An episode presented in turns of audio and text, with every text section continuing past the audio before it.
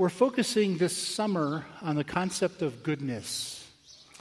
Um, I had never heard a, a series done on goodness, but the beginning to this goes way back into early last year where we talked about Leviticus.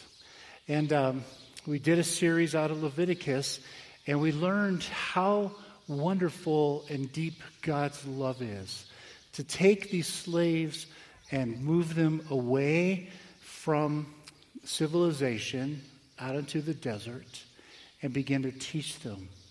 And he promised them that they would become his priests.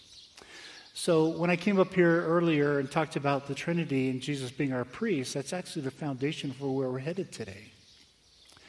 So Leviticus is more than a love story. It was teaching the people what it meant to be priests. It's the same covenant that Peter quotes in 1 Peter 2. We are God's special prized possession. We are a royal priesthood. Priest to whom? All of creation. All of creation. That's who.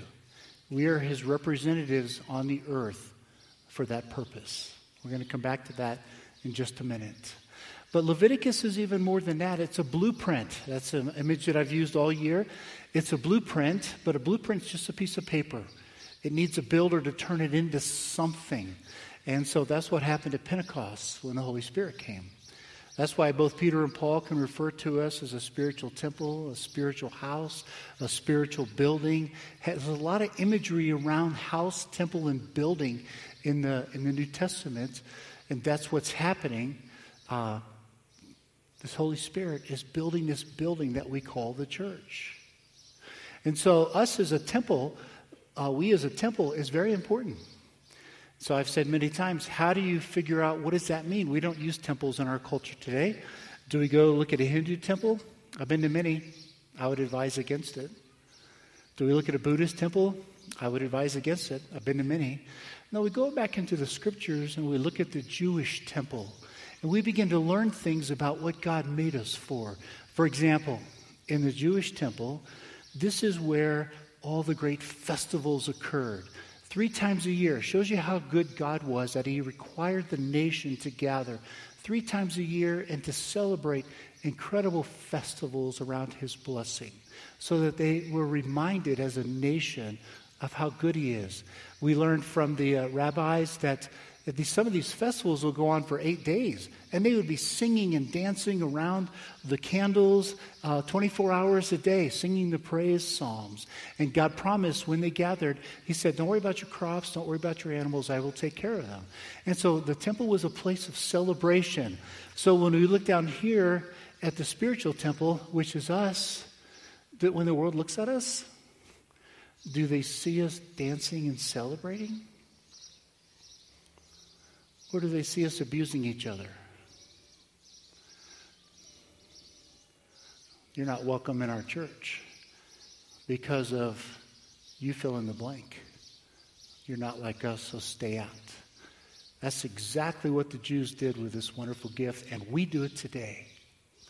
When you come over here, they had the temple treasury. This is where the poor could come and have their needs met.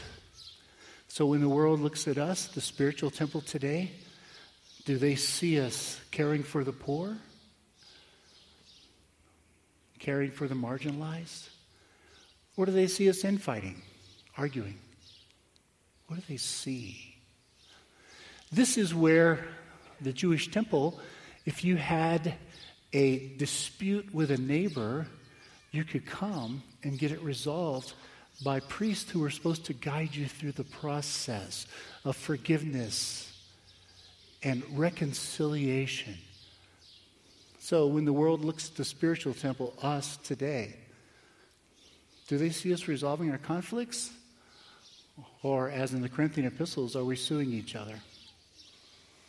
In the courts, open courts. That's what the world sees. And so the Jewish temple provides this wonderful picture of this house that God is building called the church. So we spent the rest of last year and this year so far looking at it. So for the summer, we're looking at goodness. And the reason why I picked goodness for our theme is another reason. If you're savvy and you're paying attention to what's going on in the church realm in the West, uh, we, have, we have pastors following every week now, being charged with abuse, everything from abuse to fraud, you name it, embezzlement. Okay? Uh, and you know what? I'm okay with that. In fact, I've started praying every morning, Lord, clean house. As Peter said, let judgment begin with the household of God. Clean house. If that's what we have in the clergy, then clean house. And there's a lot of it happening, and I personally am grateful. Oh, it makes it a little tougher when I'm talking to non Christians because they're also aware of it. Those who aren't members of the church, you know, they think of us as hypocrites. Let's be honest, we are. Not going to lie about it. I try not to be, but I am. And and so it makes it tougher, but what it also does is it presents an option, an opportunity for us to be authentic. Because all of a sudden we stand out in a world of inauthenticity. So, goodness is one of those concepts that belongs in the healthy church. It's important. Just the Hebrew word alone, tov, occurs more than 700 times in the Old Testament. God must think it's important to be good people because He Himself is good. It's one of the fruit of the Spirit love, joy, peace, patience, kindness, goodness. There it is. It's all over the Bible. Goodness. And what is it?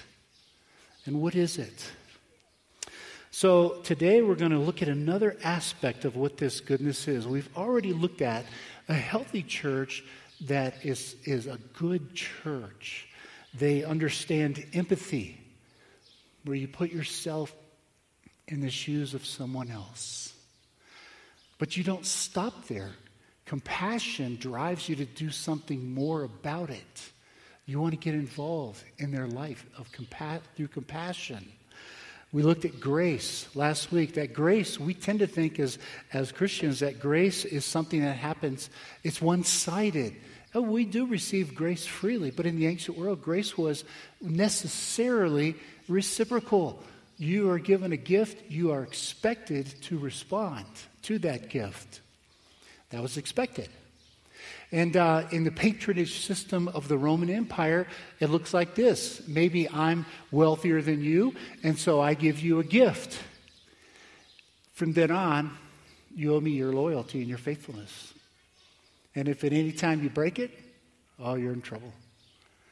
Okay, now the grace we experience isn't like that, but it still has this reciprocal piece to it. We looked at Ephesians 2 8 and 9 for by grace you have been saved. And that not of yourselves. It is a gift from God. But then, verse 10 Therefore, now that you've been given it, we are His workmanship, created in Christ Jesus to do good works, which He has prepared ahead of time. You see, there's the other side of the gift. So God gives the gift freely, and then he just kind of steps back and says, let's see what they're going to do. What are they going to do in their churches? Are they going to reciprocate by doing good works, which he's already prepared? That's goodness. That's goodness. So, one of the reasons that I wanted to take a closer look at this was because when you look at the when you look at the churches that have failed, studies are now coming out. What are the attributes? What are the characters, the characteristics of those churches? One of them is they lack goodness in all of its various nuances. Okay? They lack, they lack goodness. So today, what I want to talk about is that it's goodness is putting others first. That's what goodness is. It's putting others first. Okay? And you all know churches that, that don't do that. I mean, some of us here, one of our, one of our former members who we all love, uh, went to a church, uh, joined staff, and he asked a question, a simple question.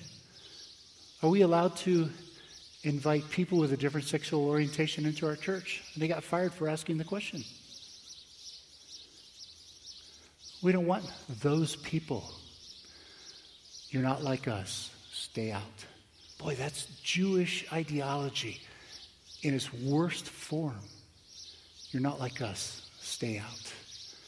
That's why Ephesians 2 says that Jesus came and broke down all those barriers so that everyone was welcome to come to the cross. Everyone. You know churches that their theology, their ideology, everything that they believe, their convictions are so strong that people, certain people aren't welcome. Okay, that's where the institution takes more, has more power and importance than the individual. And well, I'm going to argue today that that's the very opposite of the gospel. Not only is it that, it's the very opposite of the way Jesus lived life. He wasn't afraid to be with an adulteress, wasn't afraid to be with a prostitute, he wasn't afraid to be with the chief tax collector. He was, I mean, the list goes on and on. He wasn't frightened by that. He wasn't nervous. He wasn't threatened by that. It was just the opposite. Well, the same thing that they found in several of these churches is that leadership does the same thing. We want to protect. So it's very common, for example, to protect me as a senior pastor. Okay? Somebody makes an accusation against me, and the elders, I mean, it feels good, I'm not going to lie to you. The elders want to circle the wagons and protect me. And we've been talking about that all year that no, no, no, no, no. No, I don't need protection. I don't need your defense. The moment you defend me, you're defending against someone else. My integrity will stand on its own. I don't need defense. So when someone makes an accusation, your job as elders is to protect the flock. Go run to that person. One of the things they learned with Bill Hybels, some of you may have followed the story. It's all public. You can go look at the videos of it. One of the things they learned is that he was accused of uh, sexual issues, okay? Six women, six or seven women came forward and did that. So the elders did a quick study, and the elders and the staff stood up there one day and say, We support our pastor, we don't believe them. That's fatal. That's not defending the flock. That's not defending people who are hurting. That's defending a pastor. It wasn't much longer after that, after they did and brought in an independent company to analyze it, that they all stood up and said, We were wrong. The whole elder board resigned. That's disaster. So I've talked to the elders. My integrity will stand on its own. If I'm in trouble, then you're going to have to work with me and help me. You're not there to protect me, you're there to protect the flock. That's why Jesus could look over Jerusalem and weep because they're sheep without a shepherd. I don't need defense. I'm a man of integrity. It'll stand on its own. Run and help the person that has been hurt, whatever that looks like. But they quickly learned that these churches, they form this characteristic where the institution came first, and we're going to circle the wagons to protect it, as opposed to you as individuals come first. And we're going to run to your aid, whatever it is. That's why we exist. That's the heart of the gospel. That's why Jesus did not mind hanging out with prostitutes, adulteresses, tax collectors, people that were cheating people. He didn't mind that at all. You see, when the needs of people come first, we're creating a church of dignity and respect. And when we create a church where the institution comes first, boy, we are in such great risk. Now we see it pretty clearly coming out of these churches. So, what does a people uh, centered culture look like? Well, if you go all the way back to the beginning, Genesis 1 26 and 27, God says, Let us make humans in our image. Do you ever think about the fact that you're made in the image of God? How does that distinguish you from these birds? I hear all the time, well, we have a soul, they don't. That's not true. The Hebrew word nephesh is applied to every creature in creation that has breath. That's not it. You see, what's different is that we have a different purpose and we have a different relationship. We are to care for these birds. Our dog is getting very, very old now, very old. And we see him starting to fail quickly. Not going to lie, brings tears. And I like to hold him and just say, We're going to be with you to the end. It's okay. You know? When my first wife died, I just held her and said, I'm, I'm not going anywhere. I'm going to be with you to the end. And you see, when we begin to look at what image bearing means, we have a different responsibility. We are to reflect this Trinity, this triune God, to a world that is broken and fallen. That's our job. And that's at the heart of us. So what does that mean? Colossians 1:15. Christ is the image. We are made in the image. He is the image of the invisible God. You know what that means? Christ is the true human. Because that's what we were created for. To reflect that image. That's what dignity is all about. You see, dignity is a uniquely Christian concept. I teach in Hindu countries. I've been teaching for over 20 years in Hindu countries. They don't even have the image, they don't even have the concept or the language to understand dignity. So when I work with these young pastors, we have to create a whole new concept called dignity. You know what dignity is? You're made in the image of God, and you get to choose. Very first thing God did was let you choose. You see, the one thing I don't have any power over at all, none, and God's not going to share it with me. I can't convict any of you of sin. I can't redeem any of you, and I can't transform any of you. What's left? I can love you. That's the only thing that's left. And as pastors try to engage in in responsibility that's not theirs, it resorts, it, it, it begins to move them towards some form of manipulation. Okay, I, I don't personally care what sin you're involved in, except to know as a pastor how to help you. I think I've heard it all after 40 years, over 40 years. I think I've heard everything in the world that there can be heard. And I'll be honest with you, at my age, it tires me out because I prayed many, many, many decades ago that Jesus would teach me who he died for. And I just said this week, okay, Lord, I'm getting a pretty good idea. Can we stop? I'm weary. It's so easy to get weary.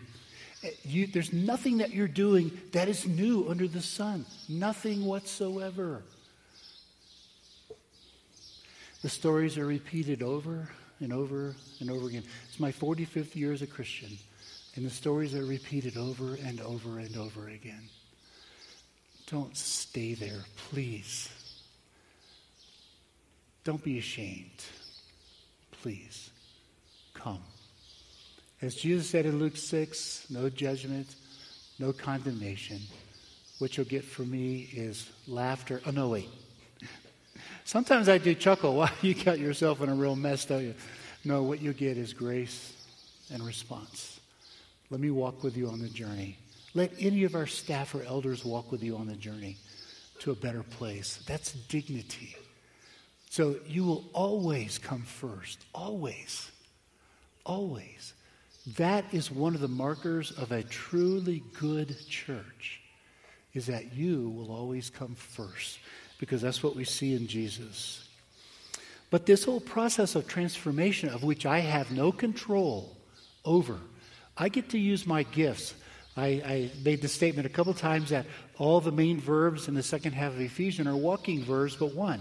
And think about walking in the ancient world. Paul walked 14,000 miles, and you can't get anywhere very fast. You just walk. It requires patience, something we don't have in our culture today. I mean, we like, uh, we like a hamburger in about 30 seconds at McDonald's. We like rice that can be done in one minute. One of my good friends is Japanese, and we introduced him to his wife and married them, and she made one minute rice. And he looked at it the first time and said, What on earth is this? And went and threw it out and said, Let me show you how to make rice. but we like, we like everything instant, don't we? Like that. Okay? But what you get with these walking verbs, nothing is instant and God is not in a hurry. He's simply not in a hurry. And that is grace. Because he walks with you in your mess, your sin, your woundedness, your brokenness, your hurts. He's very patient because he gives you freedom. Now he nudges you and he convicts you. He does all those things. My, I get the good part just like you do. I get to walk with my friends in their mess. And then one day the Holy Spirit shoves them in the ditch. That's called conviction. Yes. I'm telling you, when that happens when I'm with people, I get goosebumps.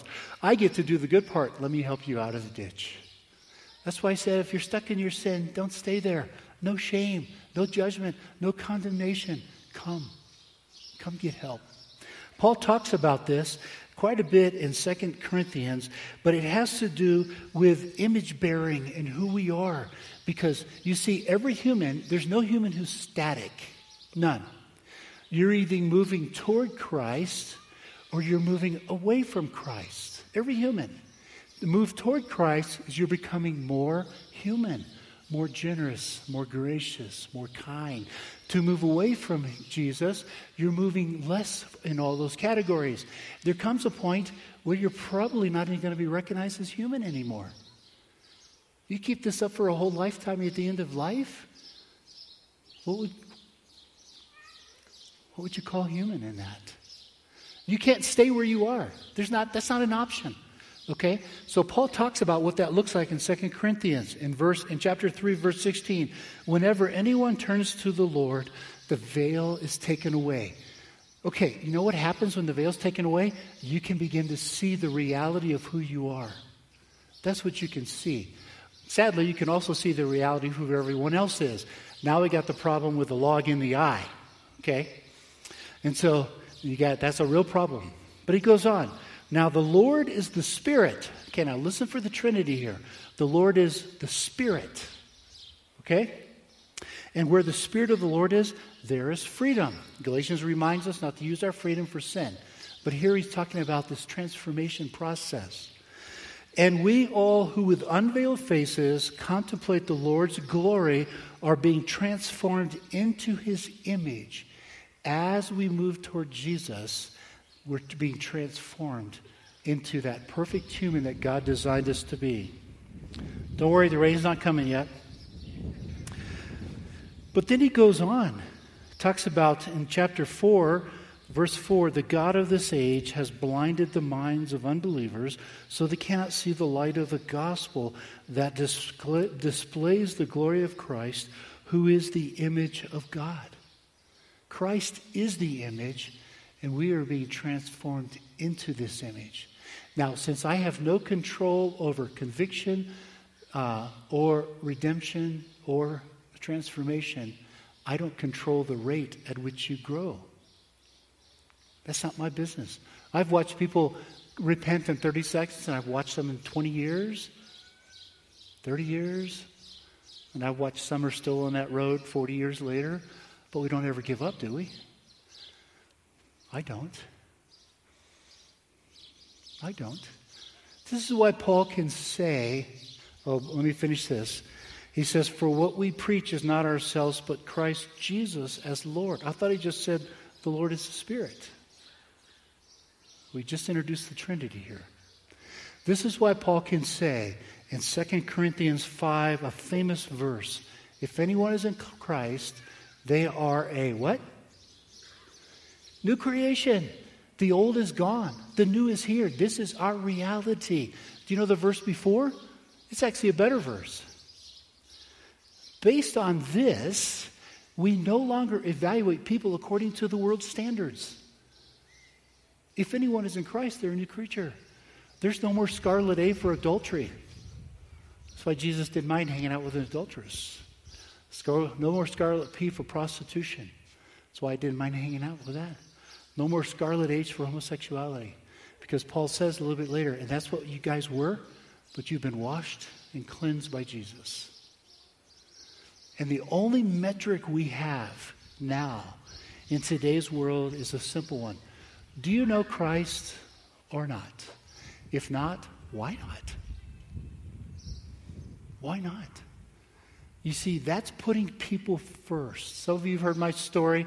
My first wife, uh, she had cystic fibrosis. She was near the end. She got pregnant. Uh, yeah, it was by me. She got pregnant.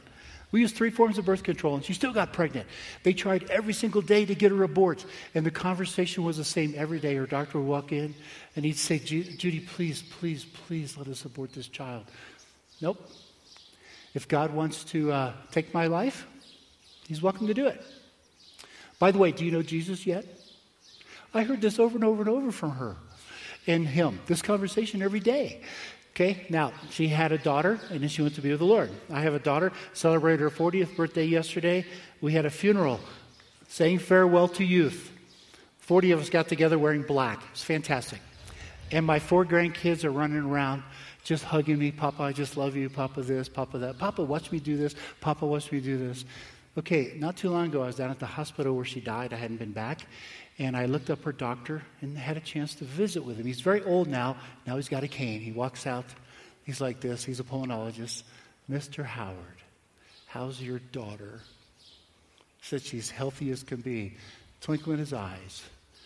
I came to Christ because of your wife. That's dignity. That's faithfulness. That's obedience. That's respect. The only metric we have, it has nothing to do with whatever sin you're engaged in. None whatsoever. The only metric we have is do you know Christ yet? If not, why not? If you do, how do we help you on this journey? To me, that's goodness. That's what goodness is all about. And this is Trinitarian. That's why Paul can say in Galatians 3 there's no longer Jew or Gentile, slave or free, male or female. All are one in Christ. Everyone is welcome in our church. That doesn't mean we let sin go, but we're not condemning it. You know how we deal with sin? Over coffee. That's why I've had 5,000 coffees. because sin doesn't make you happy. At some point, the Lord's going to do His work, and you're going to want to have coffee and say, My life is a mess. I'm sleeping with another woman. Yeah, I bet your life is a mess. Okay? I've heard that several times. Wish I could tell you all the things I've heard, but I can't. That's when we deal with sin. That's when the Holy Spirit makes it very real because it's no longer meeting the need that you're after. Sin makes you unhappy. And guess what? There is an answer. It's called God. So we started today. I wanted to remind you of the Trinity. When we worship, we celebrate all that God has done through Jesus in our lives for our benefit. It's a response to say, God, thank you. And now we're going to close our time with an offering and communion. Both are acts of worship. And we're going to stop and say, God, thank you for all that you've done. Again, let me reiterate whatever the sin is that you struggle with, I don't personally care, except as a pastor to know how to bring healing and help you on that journey. But don't stay there.